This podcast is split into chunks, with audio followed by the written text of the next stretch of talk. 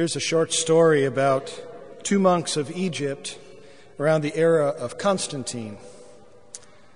Abba Lot went to see Abba Joseph and said to him, Abba, as far as I can, I say my little office, I fast a little, I pray and meditate, I live in peace, and as far as I can, I purify my thoughts. What else can I do? Then the old man stood up and stretched his hand toward heaven.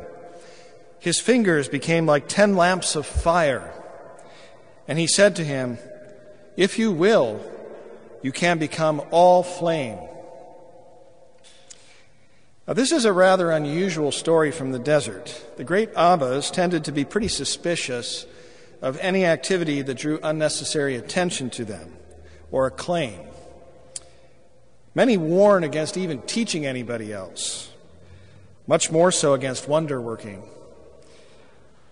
And there may have been many more such stories. Perhaps this kind of thing was common in the desert, but whoever compiled the sayings of the desert fathers uh, didn't include them. We don't have very many of them, let's say. The scribes uh, may have suppressed those because they were more likely to cause danger than profit. So, why was this one kept? We know from other sayings in the same collection that Abba Lot uh, was a humble monk. He was diligent in his observances.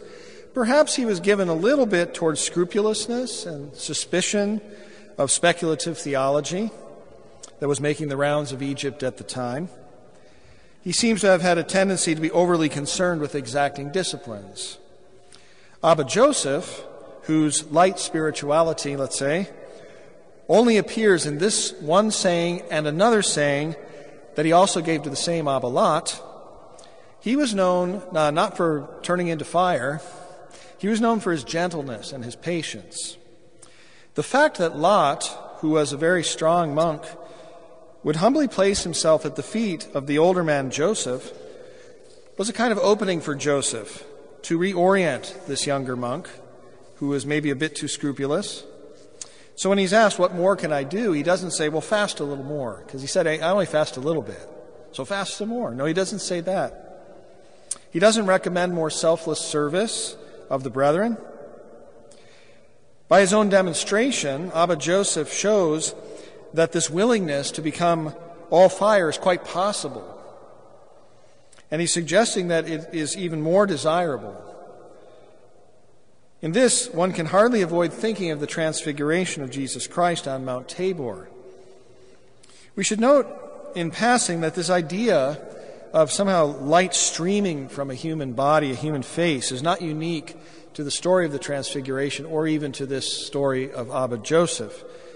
Because Moses had the same thing happen to him, and this was very well known by the early Christians and certainly their Jewish contemporaries. Uh, when Moses goes to talk to God on Mount Sinai, when he comes down, his face is shining, and the people are so afraid of him that they tell him, You've got to put a veil over your face. Right? We're not told that Elijah's face ever shone in this way, but he did command fire to come down from heaven to consume the sacrifice when he had the contest with the priests of Baal. And he was taken up to heaven in a chariot of fire. So he does seem a, at least a fitting companion for Moses. So he and Moses are the ones who appear with Jesus today, contemplating him, talking about Jesus' upcoming exodus.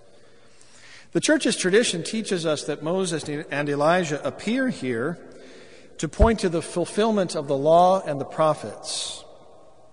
The law came through Moses, and Elijah exemplifies the prophets. But what do we mean to say that Christ is the fulfillment of the law? What does this mean exactly? How can a law be fulfilled? Is it just by doing it? Is that what it means? Well, I can give you an idea. Let's think of an artisan who's learning a new craft under the tutelage of a master. When this artisan begins learning the craft, he has to learn all kinds of rules built up out of the conventions of whatever craft it is. So if it's sculpturing or tailoring or cooking or woodworking or accounting, uh, you learn, first of all, all kinds of rules. But the artisan only becomes a master. He only graduates to being a, a true artisan and not just a student anymore when he begins to know how to transcend the rules. He begins to understand why the rules are there. He even knows when to relax or break the rules. You know, all the greatest composers in the Western classical music tradition didn't follow the rules. But if you're a composition student, you better, or you won't pass. right?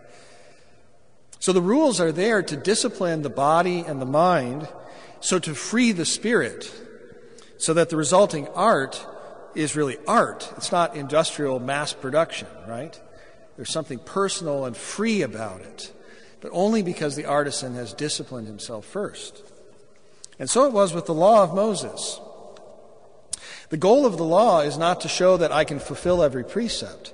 It's to discipline the mind and the body so as to free the spirit, so that I can truly give of myself to love God and to love my neighbor in, in, true freedom. I'm not holding anything back, I'm not taking anything for myself. That's only because I practice the law first. Christ fulfills the law by being the embodiment of love. What does love look like? I would say in the case of Jesus Christ, there's a double aspect to it. We're going to see one terrifying aspect on Good Friday. In this case, love looks like enduring great suffering on behalf of others to redeem fallen humanity, to save us from our sins. But there's another aspect to love. This is his burning, becoming all flame. This is the that God the Father and the Son and the Holy Spirit share with one another. This is the love that God wishes to share with us. The wishes, he wishes to ignite in us. You know, so a, a, husband will both sacrifice himself for his wife, but he also burns with love for his wife. He just loves being around her. He lights up when he sees her. Right? So these double aspect of love. This is the goal. And to get there, we need to discipline ourselves. And this in turn suggests why the church has given us this beautiful vision at the beginning of Lent. We still have five weeks to go in our fast and whatever commitments of self denial that we've made. And in these commitments, if they haven't already come up against severe challenges, they're going to probably. We're going to have those days in Lent when we don't feel like fasting, we don't feel like not gossiping or whatever it is we've decided to give up. What'll be our motivation at that point? Just being tough and, you know, gritting it out and being good at following the rules I put there for myself? Maybe. That's better than not carrying them out, you know. But the point of following the rules again is that we will be transformed, that we will free ourselves from all the limitations of our, our self love, of our selfishness, of our fear. We put out these rules so that one day we can become all flame. We too might be consumed with divine love and purified of anything that would be a blot on the translucent rays of the Holy Spirit in our minds and bodies. But isn't it grandstanding to want something like that, right? Jesus himself, though, he didn't shrink from this. He wasn't grandstanding on his part. But it's noteworthy that he, like Abba Joseph, didn't reveal this just to everybody right away, but only his closest disciples, two of whom he knew would one day suffer the ultimate cost for their love of him, for their discipleship. And so, if our self denial during Lent feels like a mild form of martyrdom, then perhaps we too will begin to gain insight into the transformative power of the Spirit. And having had this vision along with Peter, James, and John, will we not, like they, desire to share this joy with others?